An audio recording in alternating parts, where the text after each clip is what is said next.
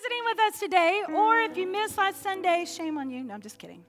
Um, we are starting a series. We started off the first of the year, a series called United We Love. And you're going to hear this term a whole lot around Lover's Lane. And our goal is that you don't just hear it around Lover's Lane, but you're going to hear it citywide, all over. You're going to hear the term United We Love. So we thought a great way to kick that off is to do a sermon series about it. United, we love it, pretty much speaks for itself, doesn't it?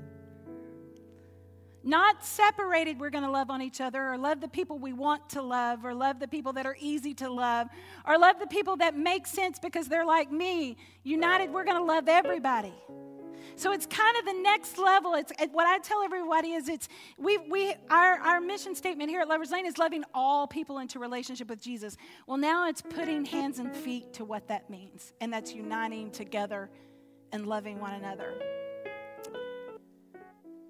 What does that mean, and how did God show that through the scripture? And I am loving because some of my favorite stories I'm, I'm getting to preach on, and I, I love it. Last week we talked about Ruth. And this week we're going to talk about the centurion and the servant. Anybody know about that story? There you go. There you go. I like it. She's like, I'm there. I'm feeling it. Yep.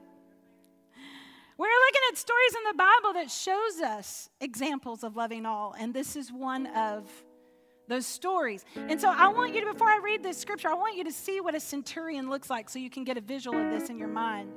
Um, look at that. Hello. Centurion, literally, what that meant.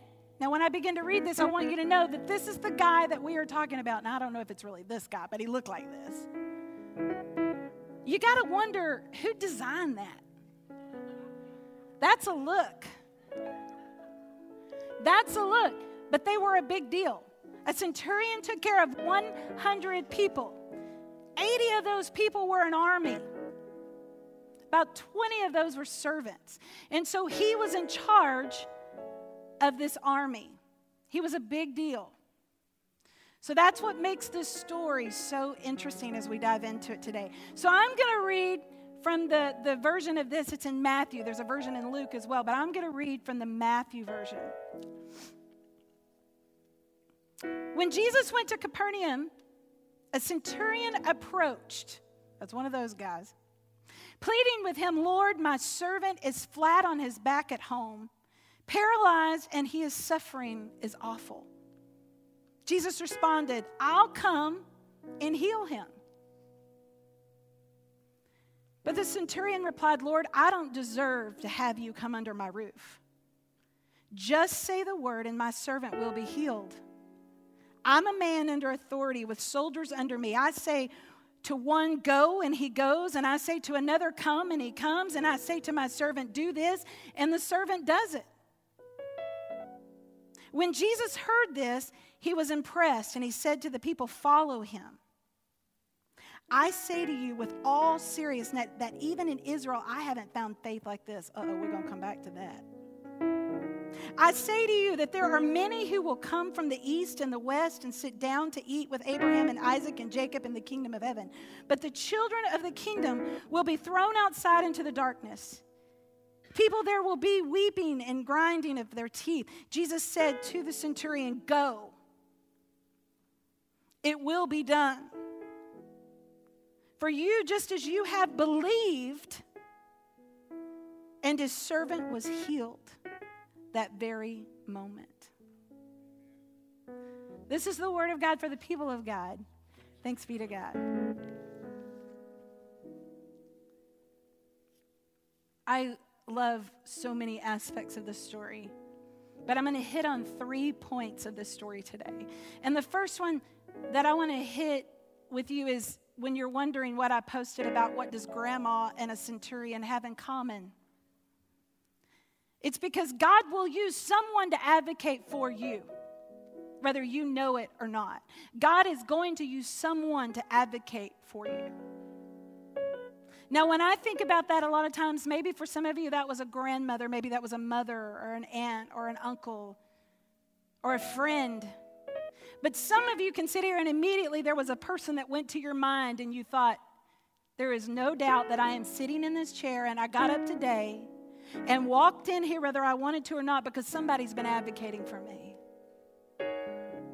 I'm standing in my life today. I am who I am today because someone, and you know who that person is, has been advocating for me.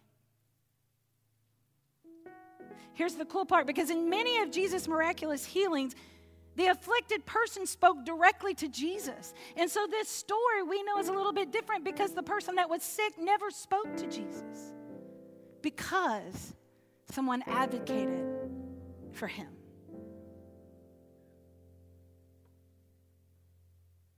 The person that was sick didn't have to say a word. Now, think about that for a minute. Because why? Again, someone was advocating for him.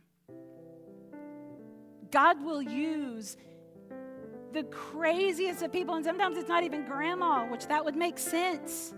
Sometimes it's that person you don't even know that well.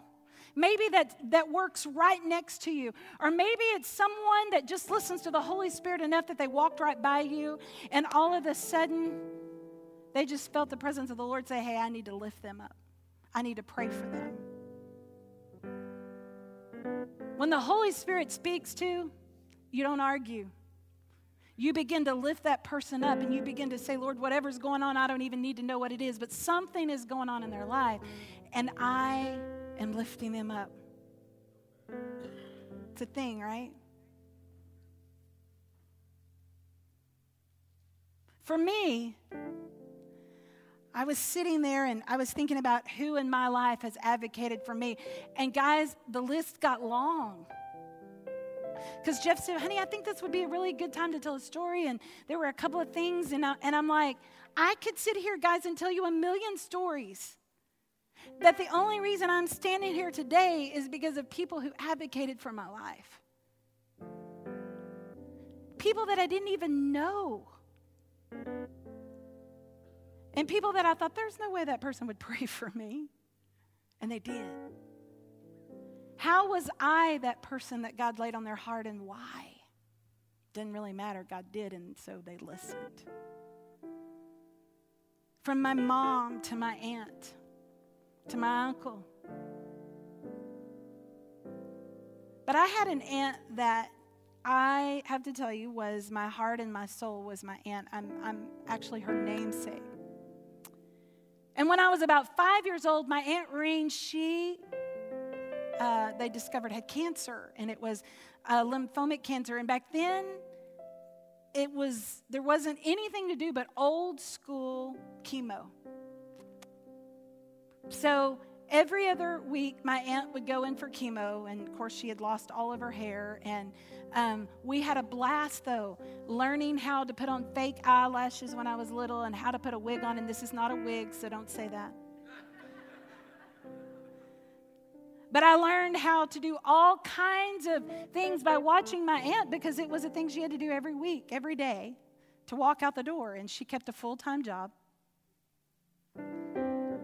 But I remember one night sitting and praying, and she and I would say our prayers because I, I would get to go stay with her on the weekends that um, she didn't have chemo, and my mom and my dad were traveling. So I always got to go over and stay with Aunt Reen. And she was so sweet because I had my own room, and she would literally, it didn't matter how she was feeling, she would get on her knees, and she would literally get on her knees right next to me. So that when she was on her knees, her sweet little face was right there at mine.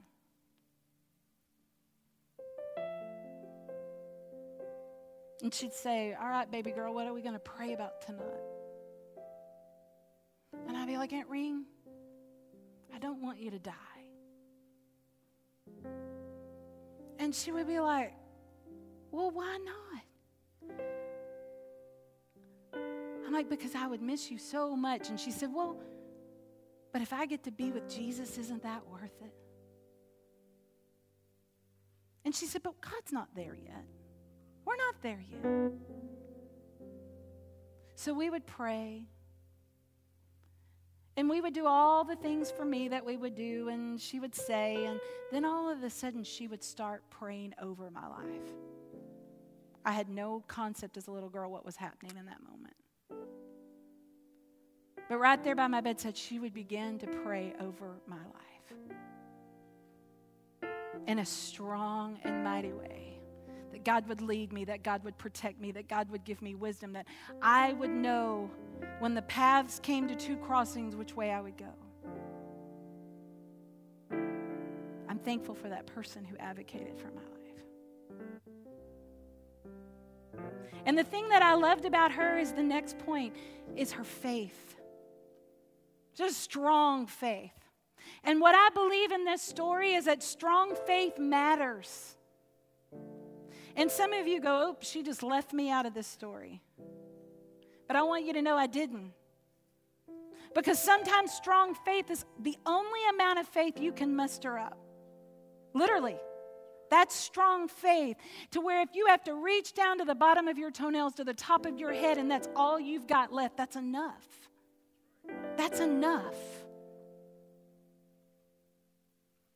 But what is interesting about this story is that there was something about Jesus' amazement that is really important for us to understand.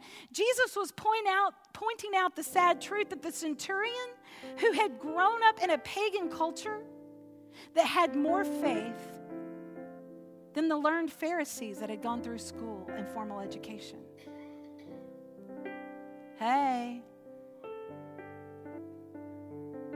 Jesus noticed. They say that a man with an education is at the mercy of a man with experience. Sometimes it's not about what you know right here. Sometimes it's about what you know right there. Because when you look at it, it looks sad, it feels sad, it sounds sad, and everyone around you is telling you it's sad. And Jesus says, I got this. I got this. And that centurion, who is supposed to be the person that doesn't believe that, seems to be the one that believes it more than anyone. I got this. It's the people we least expect.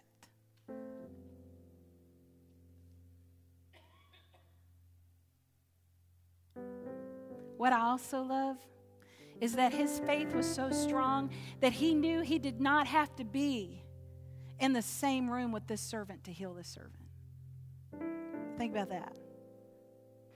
I love because right because of that faith, that's the reason this story twisted a little bit. Because Jesus said, Let's go, I'll go healing. I'll go healing.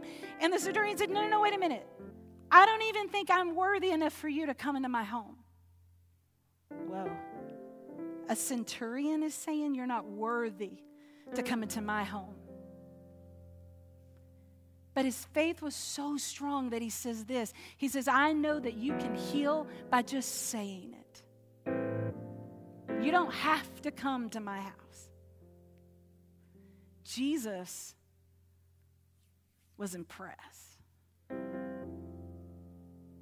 Because all of a sudden the story changed. Jesus went, Okay, Done. Done. He didn't have to go to the house. It's done. Strong faith matters. matters. When it's all you've got, it's enough. You just got to get a little bit. And here's the last thing I want you to understand in this Jesus is for everyone.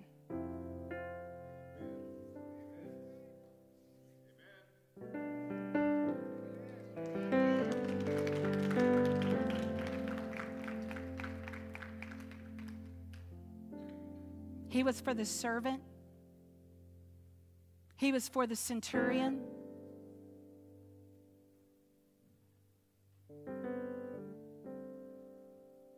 Jesus is for everyone. that man that he knew a man very much like that was going to make sure he died on a cross. When I stopped in the story and I thought about that for a minute, I was like, I'm not sure I could have done that.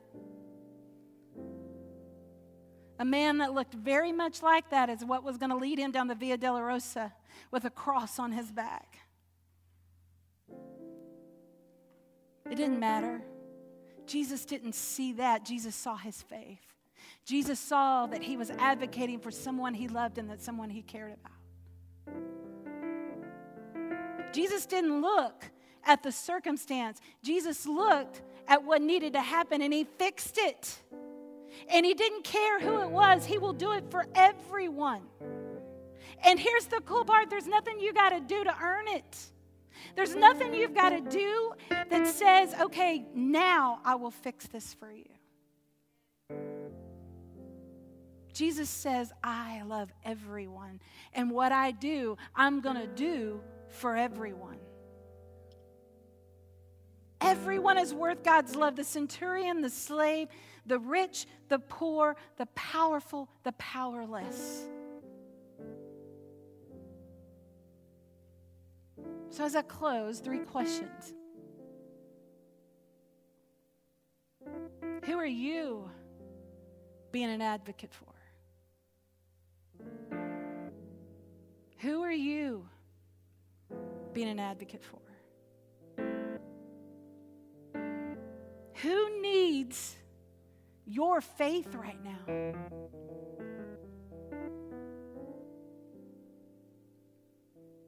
Who needs your faith right now? And some of you are like, ooh, ain't nobody need the little bit of faith I got. But remember, it doesn't take but just a little bit. And what I find for myself is that sometimes it's way easier for me to have faith for someone else than it is for me to have it for myself. Don't know why that's the case, but it is. I can believe all day for you, but when I get down on my knees and ask God for something, I'm like, oh, it's going to be the last on the checklist. I know that's not true. Who do you know doesn't believe they are worthy of God's love and needs you to stand in the gap for them right now? Me ask that again. Who do you know doesn't believe they are worthy of God's love and needs you to stand in the gap for them right now? God is always going to use someone to advocate for you. That strong faith is going to matter. And you know why it's going to matter? Because God is for everyone.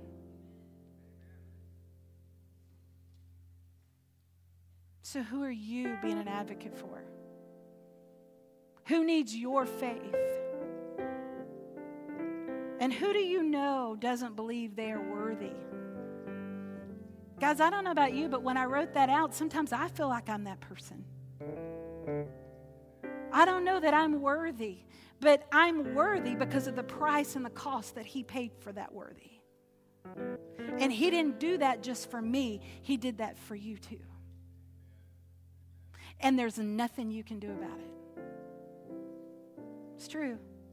You can run, you can try to hide.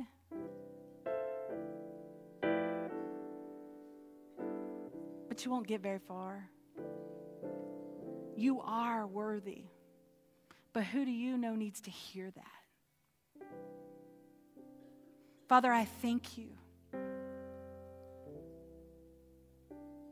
That when we begin to advocate for one another, when we begin to believe for one another, when we begin to lift each other up and we unite together in love, God, we know that we can change this world. And the story changes.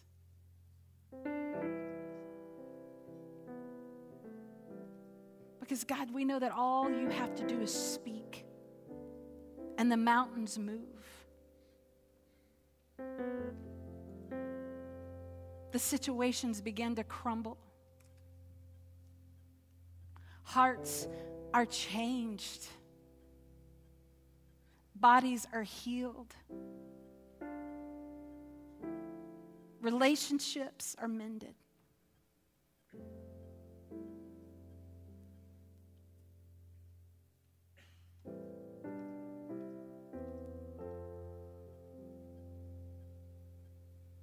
Father, we thank you.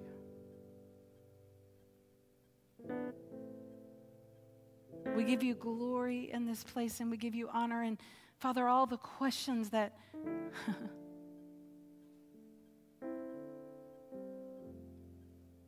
that we wonder and that we ask and the things we don't understand. Thank you, God, that there is always someone fighting for us, standing for us, believing in us.